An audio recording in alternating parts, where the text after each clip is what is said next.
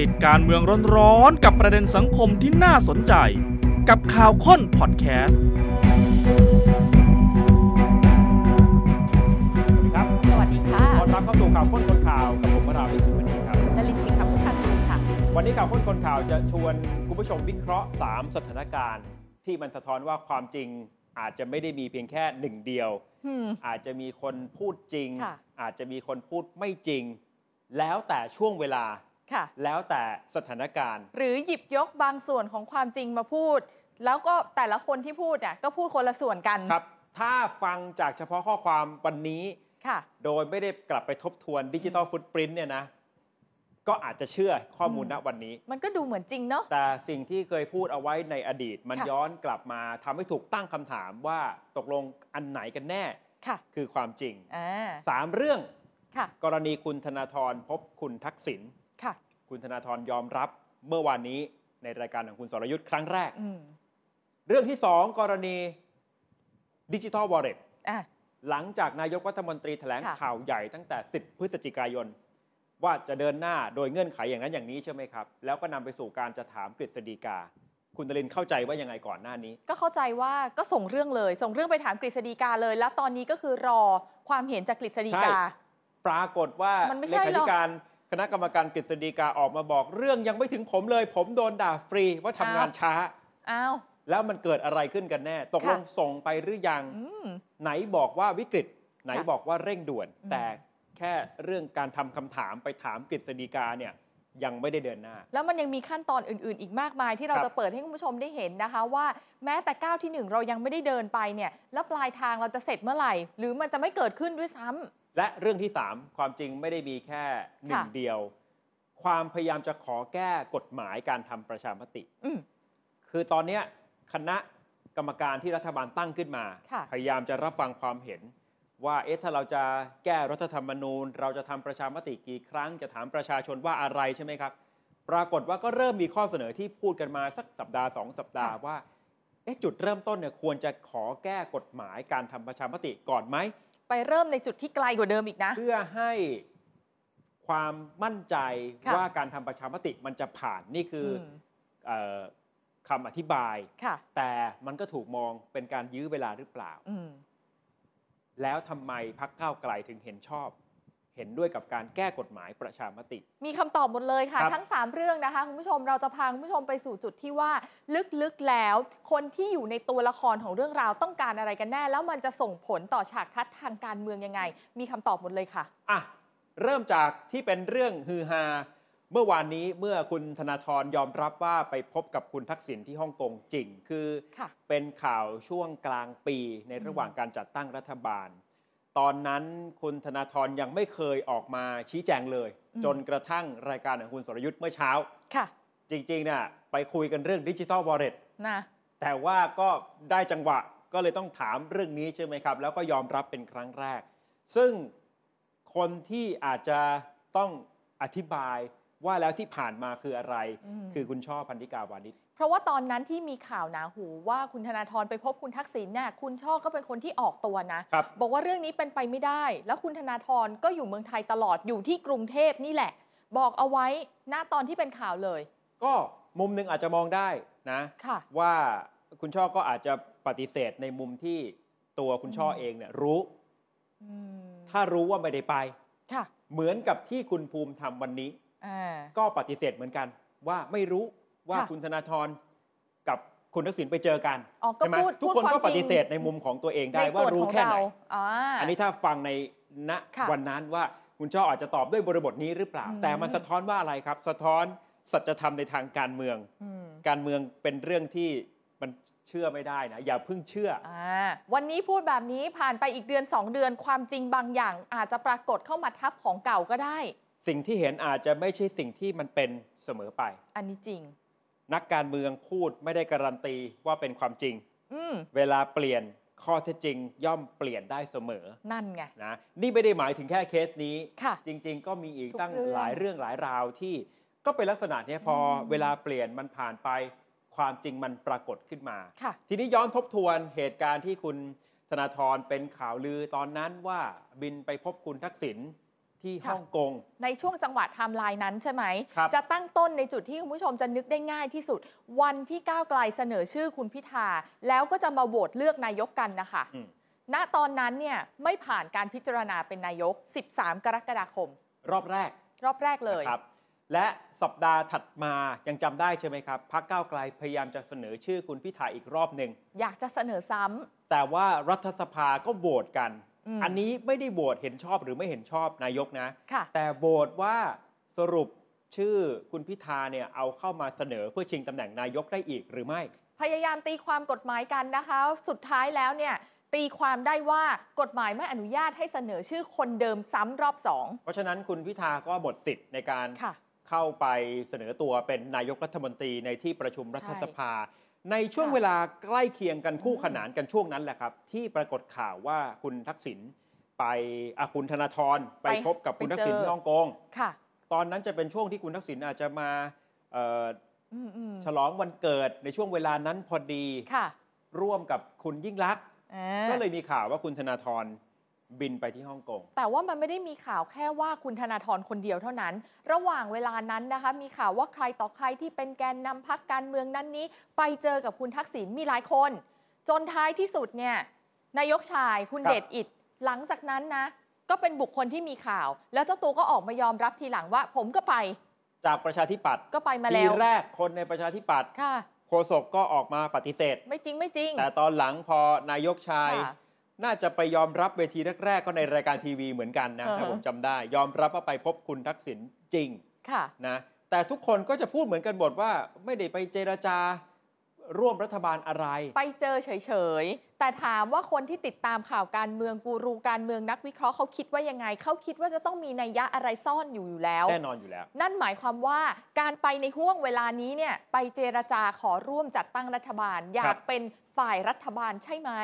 แต่ฟังคำอธิบายจากคุณธนาธรเมื่อวานนี้ว่า ค่ะ ที่ไปพบกับคุณทักษิณเนี่ยโอเค ยอมรับว่าไปพบกันจริง อืม แต่สิ่งที่ไปคุยเนี่ยไปคุยกันเรื่องชีวิต เช่น มีหลานแล้วเป็นยังไงบ้าง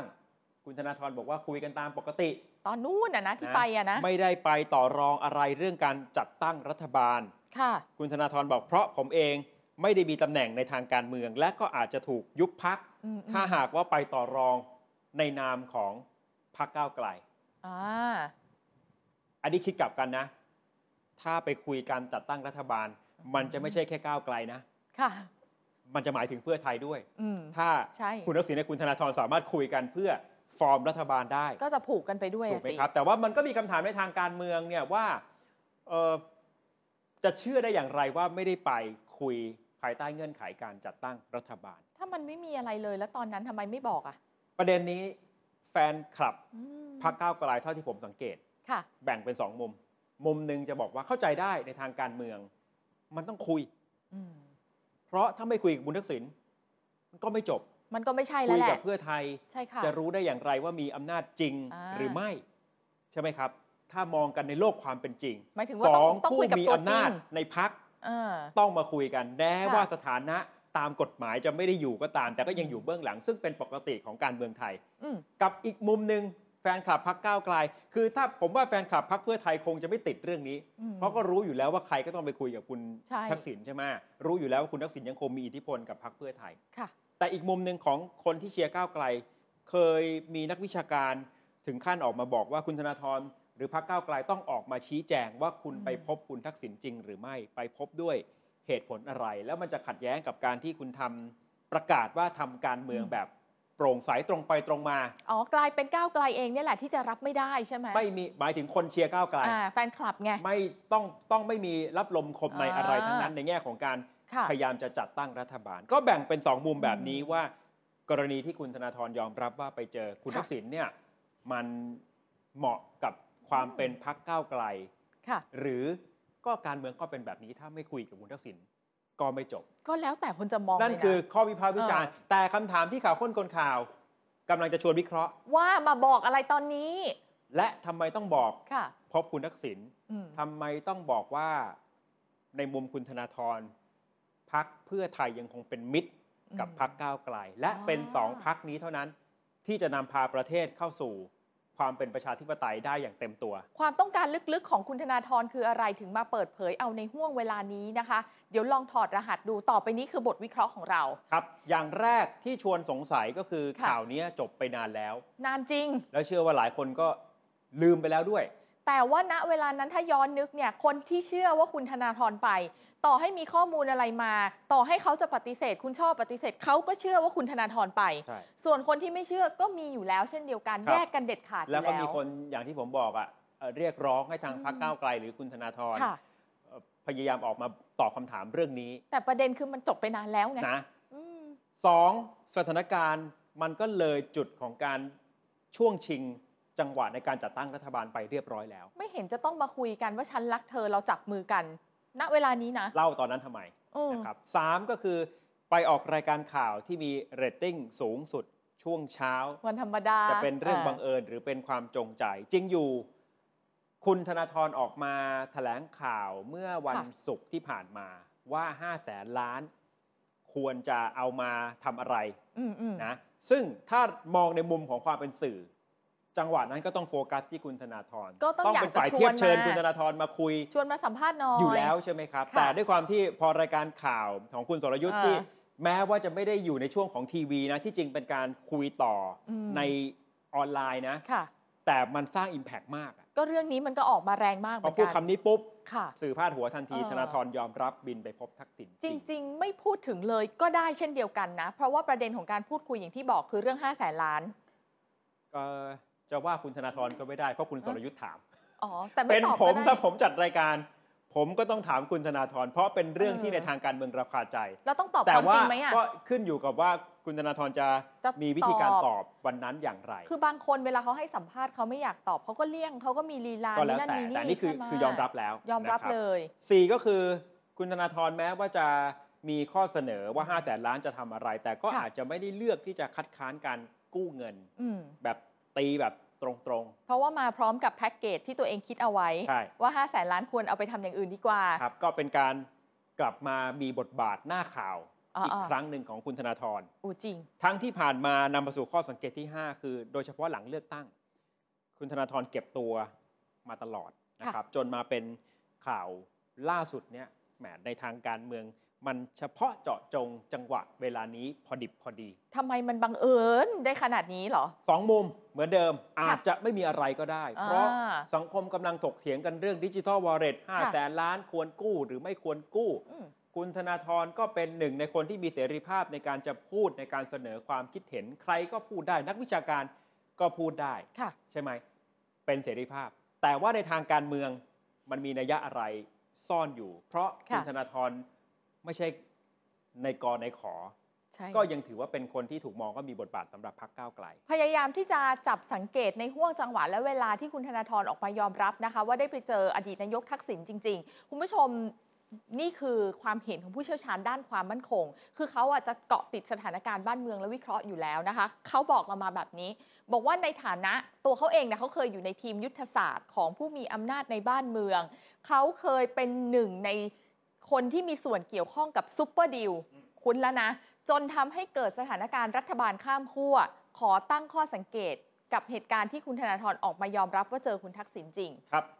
อย่างแรกก็คือ เขาบอกว่ามันเป็นเรื่องแปลกที่คุณธนาธรออกมาเปิดเรื่องนี้ ณเวลานี้นะ ทั้งที่ถ้ามองกันแล้ว ค่ะ ทั้งคุณทักษิณและคุณธนาธรน่าจะไม่ต้องการให้ใครรู้ว่าทั้งสองคนได้พบกัน แล้วเรื่องมันก็เงียบและสองคนก็ไม่ได้พูด ก็ อะไรมาตั้งนาน อย่างที่บอก แล้วะ ถ้ารู้แล้วมันเชื่อมโยง อืม มีคนคิด ค่ะ อาจจะลามไปทำให้พักเดือดร้อนได้ ทั้งพัก อ่า เพื่อไทยและพักก้าวไกลถูกไหมครับ ใช่ ทำไมถึงยอมรับเรื่องนี้ อืม สองก็คือ ณเวลานั้น คุณทักษิณยอมให้คุณธนาธรเข้าพบ อืม ความหมายที่ผู้เชี่ยวชาญด้านความมั่นคงท่านนี้ถอดรหัสก็คือ มันก็ไม่ได้แปลหรือหมายความว่าคุณทักษิณให้ความสำคัญหรือให้ราคากับคุณธนาธร สมมุติเขาคุยเรื่องการเมืองเขาต่อรองเขามีอะไรจะมาแลกเปลี่ยนกันนั่นนี่นั่นสมมุตินะคะ ว่าเขาได้คุยกันจริงๆเนี่ยก็ไม่ได้แปลว่าคุณทักษิณจะต้องเอออกับคุณธนาธรทุกเรื่อง ถูกต้องไหม ถ้าย้อนกลับไปสถานการณ์ณวันนั้น อืม คือคุณพิธาได้เริ่มโหวตไปแล้วห ใช่ นึ่งครั้ง ค่ะ สมาชิกวุฒิสภาจำนวนมากไม่ได้ อืม โหวตให้ โอกาสที่คุณพิธาจะเป็นนายกรัฐมนตรีเนี่ยถ้าไม่ได้อาศัยเสียงของ อืม สว ยากอยู่แล้ว เพราะฉะนั้นใน เนอะ แง่ที่ว่าพักเพื่อไทยเนี่ยจะคล่องตัวมากกว่าในแง่ของการ ใช่ จะไปจับกับใครโมเมนตัมมันเปลี่ยน อ้าวก็เพราะว่าเราคิดง่าย ๆนะคะ เอาสสทั้งหมดมามากางให้ดูก้าวไกลย้ายไปไว้ฝั่งหนึ่งที่ ครับ เหลือรวมกันได้เยอะกว่าก้าวไกล ใช่ คุณทักษิณถึงถือไพ่เหนือกว่าทุกประตูอยู่แล้ว ถัดมาการพบปะกันเจตนาของคุณทักษิณน่าจะเพื่อรักษาไมตรี อืม แล้วก็เป็นการเปิดทางเลือกทางการเมืองในอนาคต เผื่อ ถึงเวลาของคุณอุงอิง อ๋อ แต่ก็ไม่ได้แปลว่าจะเล่นตามเกมของคุณธนาธร อืม รักษาไมตรีแต่ไม่การันตี อ๋อ ว่าในอนาคตจะต้อง ค่ะ เดินตามเกมของพรรคก้าวไกล อ๋ออยากคุยเหรออ่ะคุยสิ ครับ แล้วข้อสังเกตของผู้เชี่ยวชาญ ค่ะ ด้านความมั่นคงท่านนี้ถัดมาก็คือ คุณธนาธรน่าจะมีเป้าหมายเพื่อย้อนรอย สร้างแรงกดดันต่อคุณทักษิณและพรรคเพื่อไทย สร้างแรงกดดันต่อคุณทักษิณและพักเพื่อไทย ครับ เพื่ออะไร เพื่อให้พักร่วมรัฐบาลเริ่มไม่ไว้ใจเพื่อไทยว่า อ๋อ นี่เพื่อไทยยังรักกับก้าวไกลมาก ๆ เหรอ อืม คุณไปเจอกันนี่ เพราะมันก็เชื่อมโยงถึงอายุของสมาชิกวุฒิสภาชุดนี้ที่มี ค่ะ อำนาจโหวตเลือกนายก จะพ้นจากวาระ 11 พฤษภาคมปี 67 ค่ะ เมื่อวันที่หมดอำนาจเลือกนายก อืม แล้วเนี่ย ถ้าหากมันเกิดความเปลี่ยนแปลง สว ไม่สามารถมากำหนดเกมได้อีกแล้ว จะเลือกกันแค่ 500 คน อย่างไรสอสอ ม เพื่อไทยกับก้าวไกลก็เป็น ค่ะ สองพักที่เป็นจำนวนมากที่สุดได้เกินครึ่ง แล้วพอมีภาพของเพื่อไทยกับก้าวไกลยังรักกันดี ครับ พักอื่นๆ ที่เคยอยู่ร่วมกับเพื่อไทยก็จะหวั่นใจละ ว่า เอ๊ะ เรายังจะจับมือกันแบบนี้ต่อไปไหม ใช่ ผู้เชี่ยวชาญท่านนี้มองต่อว่าเป็นไปได้ว่าการเคลื่อนไหวของคุณธนาธรทำให้คนจำนวนไม่น้อย ที่กำลังเชื่อว่าเพื่อไทยเป็นฝ่ายอนุรักษ์นิยมใหม่ ที่เลือกข้างสถาบัน กลับหันมาระแวง สงสัยในความจริงใจของเพื่อไทยและคุณทักษิณ อ๋อ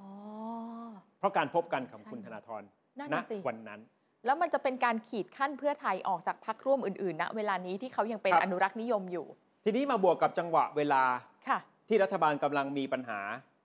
เรื่องดิจิทัลวอลเล็ตจะเดิน อืม ต่อได้ไหมจะถึงขั้นเพลียงพล้ำ ค่ะ มีกระแสเรียกร้องความรับผิดชอบเลยหรือเปล่า อ๋อ ประกอบกับคุณธนคุณจตุพรพรหมพันธ์เองก็ออกมา ค่ะ วิเคราะห์พอดี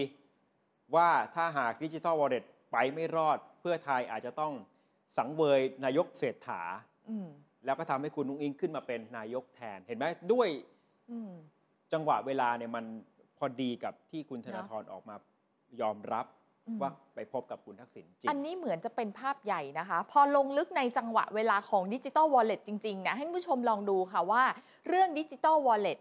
น่าจะเกิดขึ้นในห่วงเวลาประมาณหลังจากที่คุณทักษิณเนี่ยได้รับการพักโทษ เราจะได้เห็นเลยแหละว่าดิจิ t a ลวอลเล็ตไปรอดหรือไม่รอดนะคะ ออกมาบัญชาการการเมืองแบบเต็มตัว แล้ว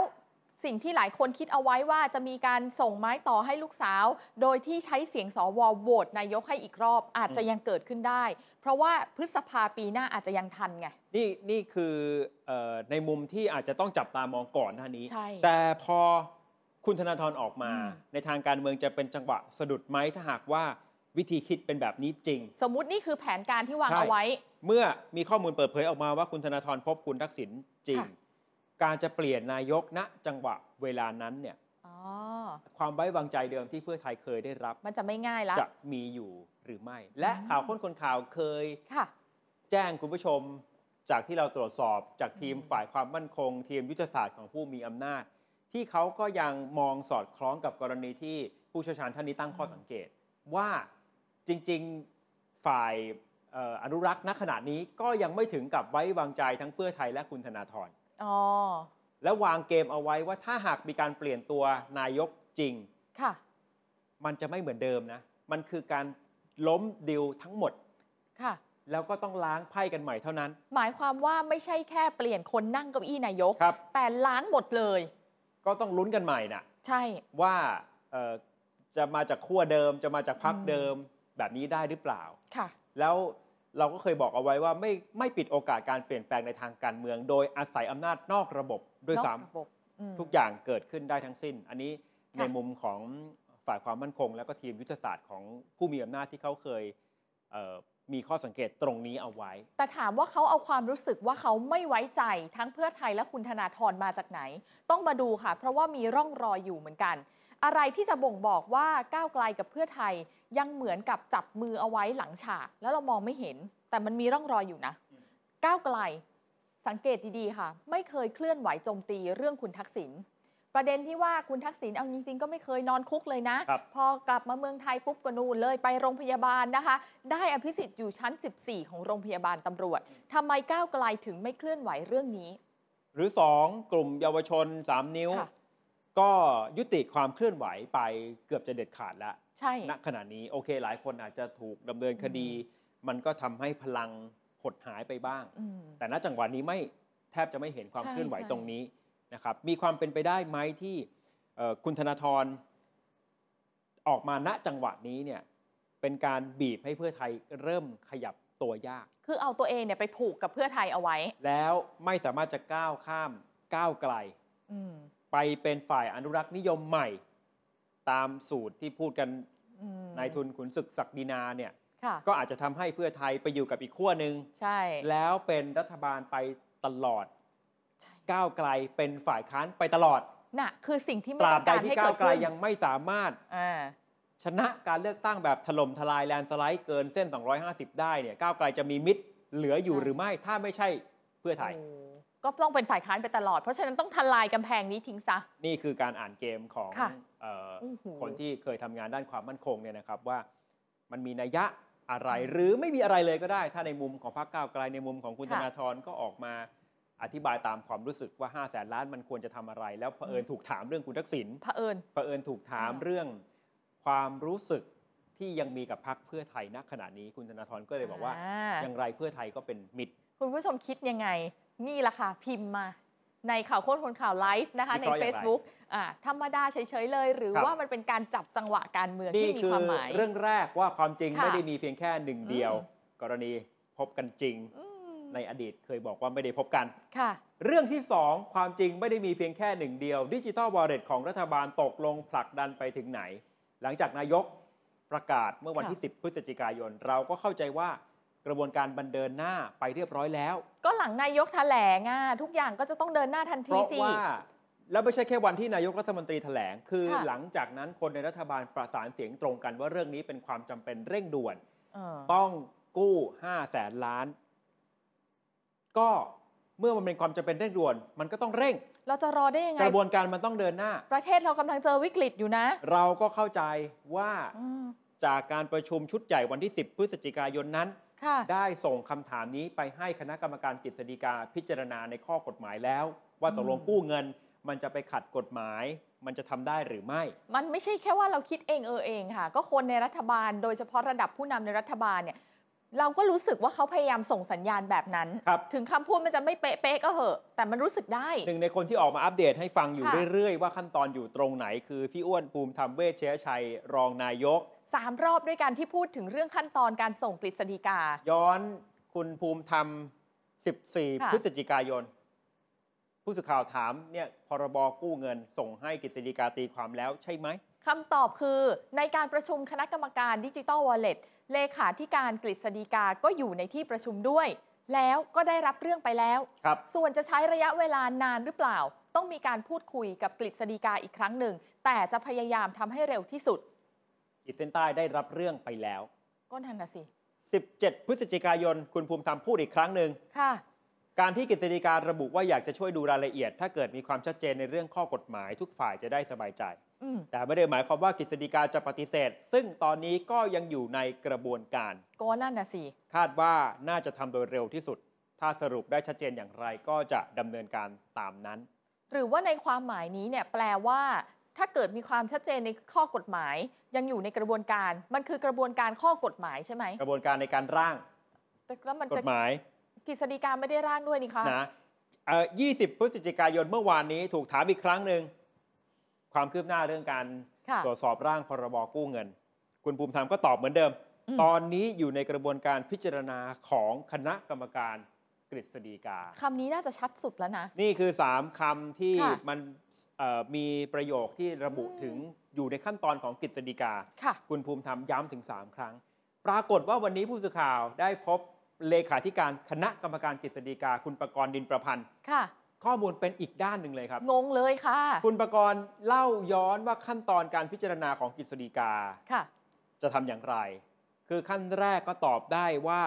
ต้องตอบว่ากู้ได้หรือไม่ กู้ได้หรือกู้ไม่ได้ ไปดูกฎหมาย อ่า ไปดูรัฐธรรมนูญ ค่ะ แต่ขณะนี้กระทรวงการคลังยังไม่ส่งคำถามมา เขาไม่ถามแล้วเราจะตอบยังไง แล้วคุณประกรณ์บอกว่าได้พบกับรัฐมนตรีช่วย คุณจุลพันธ์อมรวิวัฒน์ด้วยนะ อืม คุณจุลพันธ์บอกคุณประกรณ์ว่ากำลังทำอยู่ อ๋อกำลังทำอยู่ กำลังทำอยู่ กำลังทำคำถา เสร็จ ม ปุ๊บ ขั้นที่ 2 คือยกร่างกฎหมายกู้เงิน ก็ต้องผ่านขั้นที่ 1 ถามก่อนว่ากู้ได้หรือไม่ได้ แล้วค่อยไปยกร่าง ถ้าได้ถ้าเขาตอบมาว่ากู้ได้ถึงจะมายกร่างอีก ย ที ก นึง ร่างแล้วค่อยไปถามอีกรอบหนึ่งกฤษฎีกาว่า อ๋อ โอเคตามนี้มีปัญหาอะไรไหมก่อนที่ ค่ะ จะส่งไปที่สภาในนามของคณะรัฐมนตรี อันนี้คำถามยังไม่เสร็จเลย แล้วข้อเท็จจริง คุณอันนี้คือขั้นตอนนะ ค่ะ ข้อเท็จจริงที่คุณประกรณ์บอกก็คือวันนั้นเนี่ยคณะกรรมการดิจิทัลวอลเล็ตชุดใหญ่ อืม มีมติให้กระทรวงการคลัง ซึ่งกระทรวงการคลังถือว่าเป็นฝ่ายเลขานุการของ ค่ะ ที่ประชุมชุดใหญ่ อ่า ถามกฤษฎีกา แต่มติ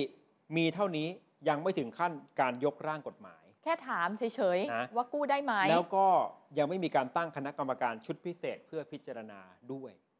โอเค แค่ถามเฉยๆแล้วคำถามยังไม่เสร็ ที จ นี้เอาแค่เรื่องคำถาม ค่ะ ว่าตกลงได้ถามไปหรือยัง เพราะว่ามอบหมายให้กระทรวงการคลัง เออ ถามใช่ไหมครับ ค่ะ คุณประกรณ์ตอบว่า เมื่อเช้าผมทวงถามจากรัฐมนตรีเรื่องนี้ เพราะว่าผมเนี่ยถูกด่า ว่าผมทำงานช้า ก็เรื่องมันยังส่งมาไม่ถึงผมเลย สภาพัฒน์ก็รออยู่เหมือนกัน เพราะว่านึกว่าเรื่องเนี่ยส่งมาที่ผมแล้ว ทุกคนคิดแบบนี้กันหมดเลย แต่ปรากฏว่านักข่าวรู้มากกว่าผมอีก เพราะฉะนั้นขั้นตอนที่หนึ่ง อืม ยังไม่ส่งคำถามเลยนะครับ ยังไม่มีอะไรมาถึงมือเลย ตาม ค่ะ ที่คุณประกรณ์บอกนะอะลองฟังท่านเลขา ค่ะ ธิการคณะกรรมการกฤษฎีกาครับ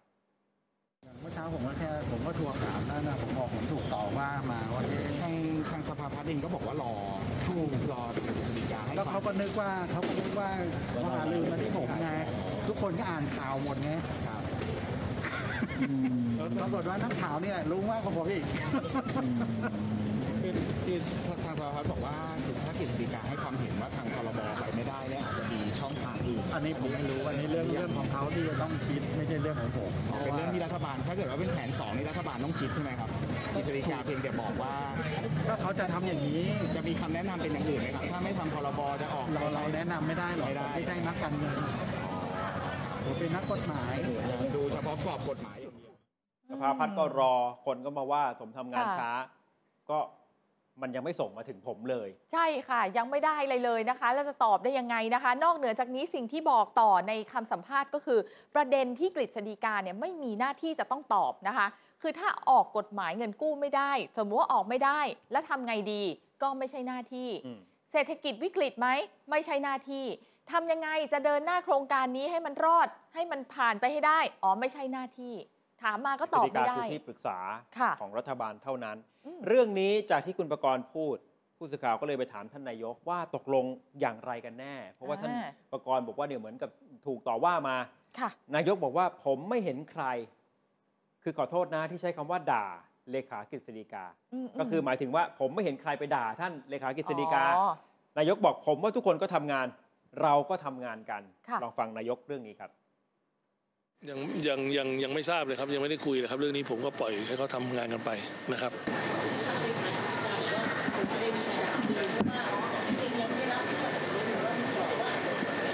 ผมไม่เห็นมีใครไปไปไปขอโทษนะใช่ครับว่าด่าอะไรเลยครับซีดีเลยครับผมว่ากฤษฎีการเลยครับผมว่าเราก็ทำงานกันทุกคนก็ทำงานกันนะครับ ท่านนายกยืนยันไม่มีใครไปต่อว่าท่าน อืม เลขาคณะกรรมการกฤษฎีกา แล้ว ค่ะ แต่จริง ๆ คุณประกรณ์ท่านก็ไม่ได้บอกว่าใครที่ว่าท่านนะ อ่าไม่ได้พูด ว่าเรื่อหงมื ทำ กั งานช้า ค่ะ ไม่รู้ว่าท่านจะไปรับฟังมาจากไหนหรือใครวิจารณ์ว่าตอบช้าหรือเปล่าแต่เอาเป็นว่าเรื่องมันยังไม่ถึงตัวท่านเลย เขาอาจจะไม่ได้ด่าผ่านสื่อไง เราก็เลยไม่รู้ไง นี่คือเบื้องลึกเบื้องหลัง แต่ ค่ะ ว่าถ้าถอดรหัสจากสิ่งที่ท่านเลขาธิการคณะกรรมการกฤษฎีกา ค่ะ บอกว่าเรื่องยังไม่ถึงเนี่ยมันแปลว่ากระบวนการมันอยู่ตรงไหนกันแน่ ก็ ค่ะ คือ การพิจารณาร่างพรบกู้เงิน 5 0 0แสนล้านนี่ยังไม่ได้เริ่มนับหนึ่ง ยังไม่ได้เริ่มเพราะว่าคำถามก็ยังไม่เสร็จและยังไม่ได้ส่ง อย่างที่ท่านอธิบายขั้นตอนเมื่อสักครู่ ค่ะ จะเริ่มนับหนึ่งได้ ต้องตีความเรื่องการกู้เงินก่อน การกู้เงิน 5 0 0แสนล้านภายใต้เงื่อนไขที่รัฐบาลกำลังดำเนินการคำถามคือทำได้ไหม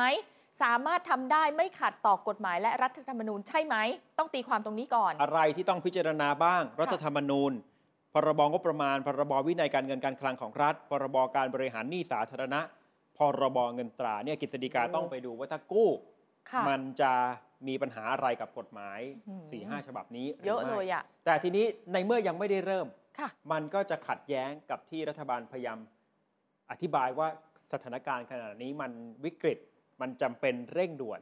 อืม จะต้องกู้ 5 0 0แสนล้านนี้ สรุปความจริงเรื่องวิกฤตเป็นยังไงในเมื่อ ยังไม่ได้เริ่มส่งคำถามไปที่คณะกรรมการกฤษฎีกา ครับ นั่นก็ไม่ต้องพูดถึงว่าร่างกฎหมายแหละ เพราะว่าต้องได้รับคำตอบจากคำถามนี้ก่อนว่าได้หรือไม่ได้ถึงจะมาเดินหน้า หรือแม้แต่กระทั่งอ่ะเราเริ่มเริ่มร่างกฎหมายไปก่อน ยังไงก็ต้องรอคำตอบทางนี้อยู่ดีถึงจะทำต่อได้ใช่ไหมคะ แล้ว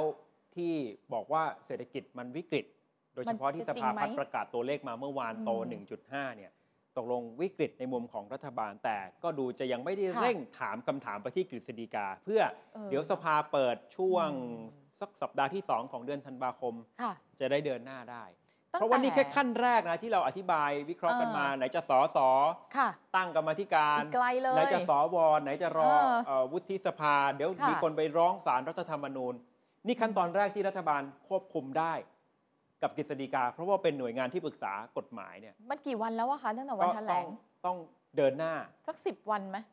แต่เนี่ยความจริง อ๋อ ไม่ได้มีหนึ่งเดียวว่าตกลง ค่ะ ได้เริ่มแล้ว หรือยังวันนี้ชัดเจนจากกฤษฎีกาว่ายังไม่ได้เริ่ม ค่ะ เรื่องที่ 3 ความจริงไม่ได้มี ค่ะ เพียงหนึ่งเดียว คือเรื่องของการทำประชามติครับ โอ้อันนี้ก็มหากราบเหมือนกัน ณขณะนี้ยังไม่ได้ทำรัฐธรรมนูญฉบับใหม่นะ ใช่ ยังคงวนเวียนถกเถียงกันอยู่เรื่องการทำประชามติ ค่ะ ก่อนหน้านี้คุยกันว่าจะทำกี่รอบ อืม จะตั้งคำถามกันว่าอย่างไร อ่า นะ ณขณะนี้คุยกันว่า เอ๊ะ หรือจะเริ่มจากการแก้กฎหมายประชามติก่อน นี่ไงที่เราบอกว่าที่คุยกันล่าสุดเนี่ยจะไปแก้กฎหมายประชามติเนี่ยจะย้อนไปไกลกว่าเดิมอีกแล้วนะ ครับ เหตุผลที่คนที่เกี่ยวข้องกับการแก้รัฐธรรมนูญเขาบอกกฎหมายประชามติเนี่ยมันมีเงื่อนไขที่สูงที่มันยากเกินไป กลัวว่าเงื่อนไขยากๆ แบบนี้เนี่ยสุดท้ายแล้วประชามติจะไม่ผ่าน ครับ เพราะว่ามันต้องใช้เสียงเกินกึ่งหนึ่งถึงสองชั้น เอ่อถ้าทำประชามติแล้วถูกตีตก อืมก็ตก เพ เล ราะ ย คุณผู้ชมลองนึกภาพตาม สม ค่ะ มติว่าทำสามครั้ง รวมถึงการเลือกสอสอรอด้วยเนี่ยนะ อืม แล้วประชาชนอาจจะเบื่อ เราก็ไม่สามารถที่จะมาลงเสียงได้เกินกึ่งหนึ่งของคนที่มีสิทธิ์ ใช่ พัง ตรงเนี้ยเขากลัวเขาก็เลย ค่ะ มีความพยายามจะแก้ อืม แล้วพรรคก้าวไกลเอง ค่ะ เป็นฝ่ายค้านก็น่าจะเป็นไม่กี่เรื่องที่เห็นตรงกับฝ่ายรัฐบาลเห็นด้วย จริง ๆ มันแปลกนะคะ เพราะว่าจริง ๆ เนี่ยก้าวไกลอะน่าจะไม่เข้ามาร่วมอยู่ในวงการของ อืม การเดินหน้าทำรัฐธรรมนูญใหม่ของเพื่อไทย แต่ก้าวไกลเขามอง เออ ถึงความเสี่ยงว่าถ้า ใช่ อย่างที่บอกเนี่ยมันอาจจะถูกคว่ำได้ เพราะ อืม ไอ้ความที่เงื่อนไขมันสูงมากการทำประชามติให้ผ่าน และอย่าลืมว่ามันไม่ได้ต้องไม่ได้ทำครั้งเดียว อาจจะทำหลากหลายครั้งนะครับเนี่ยก้าวไกลเขาก็ทำอินโฟกราฟิกอธิบาย แนวทางการแก้ไขพรบ ใช่ ประชามติของเขา ก็คือเรื่องของจำนวนเสียงวิธีการนับนะคะ ว่าไม่จำเป็นต้องเกินกึ่งหนึ่งหรอกรวมถึงในท้ายที่สุดแล้ว ถ้าบอกว่าประชามติผ่านก็ไม่จำเป็นต้องใช้เสียงกึ่งหนึ่งหรอก ถอดรหัสในมุมคิดของพรรคเพื่อไทยทำไมต้องเสนอ ค่ะ การแก้กฎหมายประชามติก่อนจะไปทำประชามติ จริง ๆ แล้วเนี่ยถอดรหัสดูเพื่อไทยไม่ได้กลัวนะคะ ว่าสุดท้ายแล้วคนจะมาลงเสียงน้อยกว่ากึ่งหนึ่งจนสุดท้ายประชามตินั้นต้องตกไป ไม่ใช่ เพื่อไทยต้องการที่จะดึงเวลาให้นานที่สุดต่างหาก ครับ เพราะอย่างที่บอกว่าถ้าตกไป อืม ก็ยังสามารถจะไปแก้ไขเป็นรายมาตรา ใช่ ได้ถูกไหมความเสี่ยงในทาง ค่ะ การเมืองมันก็อาจจะลดลง อืม แต่ตรงนี้ก็จะมีข้อคำถามแบบนี้ว่า ถ้าย้อนไปดูผลการทำประชามติ รับรัฐธรรมนูญปี 60 ซึ่งตอนนั้นทำประชามติกันตอนปี 59 ใช่ค่ะ คะแนนอย่างเป็นทางการนะครับ ผ่านความเห็นชอบ 16 ล้าน8แสน2หมื่นตัวเลขกลมๆนะ ตีเป็นเปอร์เซ็นต์61เปอร์เซ็นต์เกินครึ่งแล้วนะคะ ครับ กลุ่มที่ไม่เห็นชอบ 10 ล้าน5แสน9หมื่น อืม 38.65 ค่ะ ประเด็นคำถามพ่วง เรื่องสวร่วมเลือกนายกกับสส เห็นชอบก็เกินครึ่ง 58% 15 ล้านกว่ากว่าๆคน แล้วก็ มา ไม่ ใช้ เห็น สิท ชอ ธิ์ บ ค่ะ ไม่เห็นชอบใน 10 ล้าน9แสน41.93 ส่วนจำนวนคนมาใช้สิทธิ์ออกเสียง 29 ล้านกว่าๆคิดเป็น 59.4%ตรงนี้ก็เกินครึ่งเหมือนกัน ครับ เห็นไหมว่าถ้าสมมุติเราเอาโมเดล Double Majority คือเสียงเกินกึ่งหนึ่งสองชั้นมาทาบดูเนี่ย ปี 59 ผ่านทุกเงื่อนไขเลยค่ะ มีค เกิ น น ใช้ กึ่ง สิท หนึ่ง ธิ์ หมด มีคนมีสิทธิ์ ใช่ มีคนมีสิทธิ์ ค่ะ 50 ล้าน ออกมาใช้สิทธิ์ อืม 29 เกินไปตั้ง 4 ล้าน เห็ ก ไหม ว่าคน เกินไปตั้งเยอะ แล้วก็ยังเกิน ค่ะ ทั้งกลุ่มที่เห็นชอบทั้งฉบับแล้วก็ที่เห็นชอบคำถามพ่วง เพราะฉะนั้นพอเห็นตัวเลขของปี 59 ที่เราออกมาทำประชามติ แล้วเราผ่านทุกเกณฑ์ของ Double Majority นะคะ ไม่ใช่เรื่องที่เพื่อไทยจะกังวลว่าประชามติครั้งต่อไปเสียงจะไม่ถึง อืม ไม่ต้องกังวลเลย ครั้งนี้ก็เกิดคำถามมีเจตนาในแง่ของการยื้อเวลา อืม เพราะว่าอย่างที่บอกว่าถ้าทำรัฐธรรมนูญฉบับใหม่เสร็จปุ๊บเนี่ยมันก็อาจจะมีกระแสเรียกร้องให้ยุบสภาภายใต้กติกาการเลือกตั้งใหม่ เป็นไปได้ไหมว่าไม่อยากยุบสภาไม่อยากจะคืนอำนาจ คือ ให้ประชาชน ขนาดว่าเอ่อไม่ต้องแก้กฎหมายประชามติ เออ ที่คำนวณ ค่ะ การทำงานร่างรัฐธรรมนูญฉบับใหม่เนี่ยคนในรัฐบาลก็เคยพูดแล้วว่า ก็อาจจะพอดี 4 ปี อืม กับวาระของรัฐบาล เพราะฉะนั้นถ้ามันมีเรื่องการแก้กฎหมายประชามติ เข้ามาแทรกอีกขั้น ค่ะ ตอนหนึ่งเนี่ยก็ยิ่งต้องใช้เวลา อ่า เพิ่มขึ้นไปอีก มันจะ ถูกไหครับ ทอดเวลาออกไปอีก อันนี้ถอดรหัสในมุมของเพื่อไทย ส่วนในมุมของก้าวไกลความคิดเรื่องนี้ทำไมถึง อืม เห็นด้วย คือก้าวไกลก็คิดกังวลเหมือนกันแหละไอ้ที่เห็นด้วยกับเพื่อไทยเนี่ย เออ เพราะอะไร เพราะกังวลว่าเพื่อไทยอาจจะมี เหล็กกล เทคนิคอ่า เออ ใช้กลไกหัวคะแนนไปคว่ำประชามติ ความคือหมายถึงว่าไม่ให้คนออกมาเยอะๆอย่างเงี้ ก็ ยเหรอ รณรงค์ให้แค่คุณอยู่บ้าน อ๋อ ก็จะทำให้เอ่อรัฐธรรมนูญไม่สามารถจะไปร่างฉบับใหม่ได้ แต่อย่างตอนปี 59เขาไม่ให้รณรงค์อะไรเลยใช่ไหมจคะ ริง ๆ ฝ่ายที่ถูกเอ่อไม่ให้รณรงค์เนี่ยจะเป็นฝ่ายที่ไม่เห็นชอบมากกว่า อืม มีคนถูกจับไป ค่ะ นะครับ แต่ครั้งเนี้ยถ้ามันยังเป็นหลักเกณฑ์เหมือนเดิมเนี่ย อืม ไม่ได้อาจจะไม่ได้หมายถึงเพื่อไทยหรอกแต่ ถ้าใครอยากจะไม่ให้มันผ่านอะ อ๋อ ก็อยู่บ้านนะทุก ก็ คน แค่บอกว่าให้ไม่ออกมาใช้สิทธิ์จะได้ไม่มีคนออกมาใช้สิทธิ์เกิน กึ่งหนึ่ง กึ่งหนึ่งของ ค่ะ ผู้มีสิทธิ อ่า ทั้งหมด เพราะฉะนั้นกระบวนการจัดทำรัฐธรรมนูญฉบับใหม่ ถ้าหากว่ามันถูกคว่ำด้วยไอ้ดับเบิลเมเจอริตี้สอง อืม ครั้งเนี่ย เพื่อไทยก็อาจจะบอกได้ว่านี่ไม่ใช่ความรับผิดชอบหรือความผิดของพรรคเพื่อไทย อ่า ได้เดินหน้าจนถึงที่สุดแล้ว แต่ก้าวไกลก็อดมีรัฐธรรมนูญใหม่เหมือนกัน ก้าวก้าวก้าวไกลก็เลยต้อง ก็เลยไม่ work ต้องให้แก้กฎ ต้อง หมาย แก้หน่อย ประชามติให้ได้ เออ ใช่ไหมครับ ทีนี้ถ้ากรณีที่ถูกค ค่ะ ว่ำไปก็เพราะเรื่องเทคนิคในทางการ อื ทำ ม ประชามติเนี่ย ไม่ต้องทำใหม่ปุ๊บก็แปลว่าไม่ต้องเลือกสสร อ่าอดเลือกสส พ ร ออด อี เลือก ก สสรก้าวไกลก็ไม่มีส่วนที่จะส่งคนเข้าไปกำหนดกติกา ร่าง อืม รัฐธรรมนูญฉบับใหม่ เพราะเขาอยากให้มีคนในส่วนของเขาเนี่ยเข้าไปช่วย แน่นอนมัน ใน มี การ ผล กำหนดกติกาก กติกาเกี่ยวกับ อืม การเลือกตั้งครั้งถัดไป อืม ถ้าไม่ได้ร่างกันฉบับใหม่ร่างเป็นรายมาตรา เพื่อไทยก็อาจจะเป็นฝ่ายกลุ่มความได้เปรียบ ใช่ ในแง่ของการกำหนดกติกาในการเลือกตั้ง รัฐบาลก็ทำเองไปเลย ครับ และในมุมของก้าวไกล ค่ะ ก็ยังต้องการจัดทำรัฐธรรมนูญใหม่ ทั้งฉบับ ใช่ ภายใต้การมีที่มาจากสสรที่มาจากการเลือกตั้งโดยตรง นี่แหละต้องในโจทย์นี้เท่านั้นนะคะ ต้องได้ฉบับใหม่ด้วยต้องมีสสรด้วย รับประกันความได้เปรียบของตัวเอง หรืออย่างน้อยไม่เสียเปรียบ ก้าวไกลถึงพยายามเสนอว่าให้มันลดความเข้มข้น อืม เรื่องสัดส่วน ค่ะ อาจอาจจะเอาแค่หนึ่งในสี่สมมติ 25% ไม่ต้องถึงกึ่งหนึ่ง อืม นะครับหรือแค่ฝ่ายไหนมากกว่าก็จบไม่ต้องมี อืม เกณฑ์ว่าต้องออกมาเกินเอ่อ ค่ะ กึ่งหนึ่งทั้งผู้มีสิทธิ์ออกมาเกิน อืม กึ่งหนึ่งทั้งผู้ที่มาใช้สิทธิ์เนี่ยนะครับ แต่ว่าเรื่องนี้ก้าวไกลก็อาจจะถูกตั้งคำถามว่า เรื่องอื่นที่เน้นเรื่องเสียงข้างมาก อืม อาจจะไม่ได้พูดถึงเท่าไหร่ ที่ ค่ะ เป็นหลักสากลเนี่ยนะ เออ ต้องพยายามดันการทำประชามติให้ผ่านไปให้ได้ก่อนนะครับเพราะฉะนั้นนี่แหละคือ ค่ะ เอ่อความจริงในทางการเมือง มันอาจจะไม่ได้มีเพียงแค่ติ่งเดียวสามเรื่องที่เกี่ยวข้องกับสถานการณ์ณขณะนี้